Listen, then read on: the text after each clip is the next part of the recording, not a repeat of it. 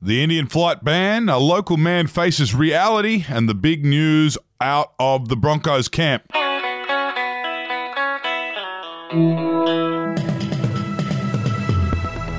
That is the track list on the Daily Betoota today, the 28th of April. My name's Ronald Hussey. I'm joined once again by Clancy Overell. How are you? Well, thanks, mate. Hello to everyone, whether you're listening via radio, on the wireless, or via Spotify, or via any of those other streaming apps out there. It's great to have you with us. Now, we're going to start off with some big international news. And the headline on that story reads like this India flight ban makes sense, according to government that never considered banning US flights. Yes, the Australian government has suspended all flights from India until at least May the 15th. The announcement comes after it was revealed that a traveller from India was patient zero in the Perth outbreak last week. All this from the same government who never considered banning flights from the US during the apocalyptic winter of death last year, and of course the second wave in England, which really didn't see any changes to the amount of flights coming in from that cold part of the world. Yes, quite odd. I wonder what could be going on there. Now, back in the confines of the Diamantina Shire, and a man unable to grow decent facial hair has finally given up on his dream of becoming a craft brewer.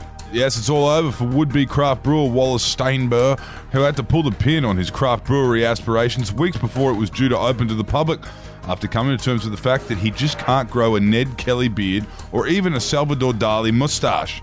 He said to us, I kept holding out hope that maybe I could get there, but it's time to read the writing on the wall. It's time to accept the facts. Who would buy a passion fruit double XPA or a tangerine Weiss beer off a man with no facial hair? But that is the industry. Now, Wallace has got a lot of milk crates and a uh, barbecue meat pit that he needs to get rid of. So, if you'd like one of those, drop him a line if you're one of our local listeners and take them off his hands. Now, this next story comes from the sports world and should foster a little bit of hope for Broncos fans.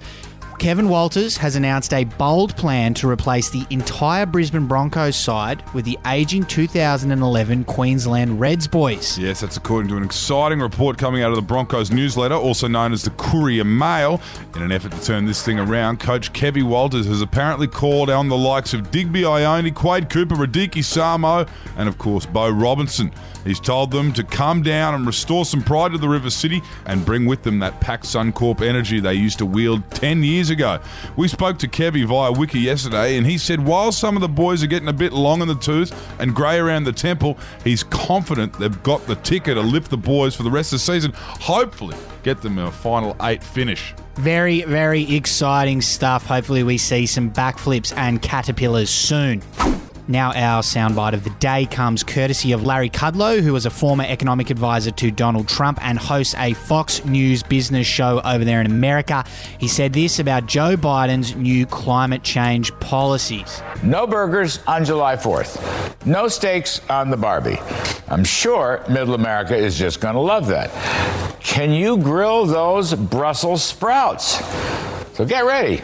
You can throw back a plant based beer with your grilled Brussels sprouts and wave your American flag. Call it July 4th Green.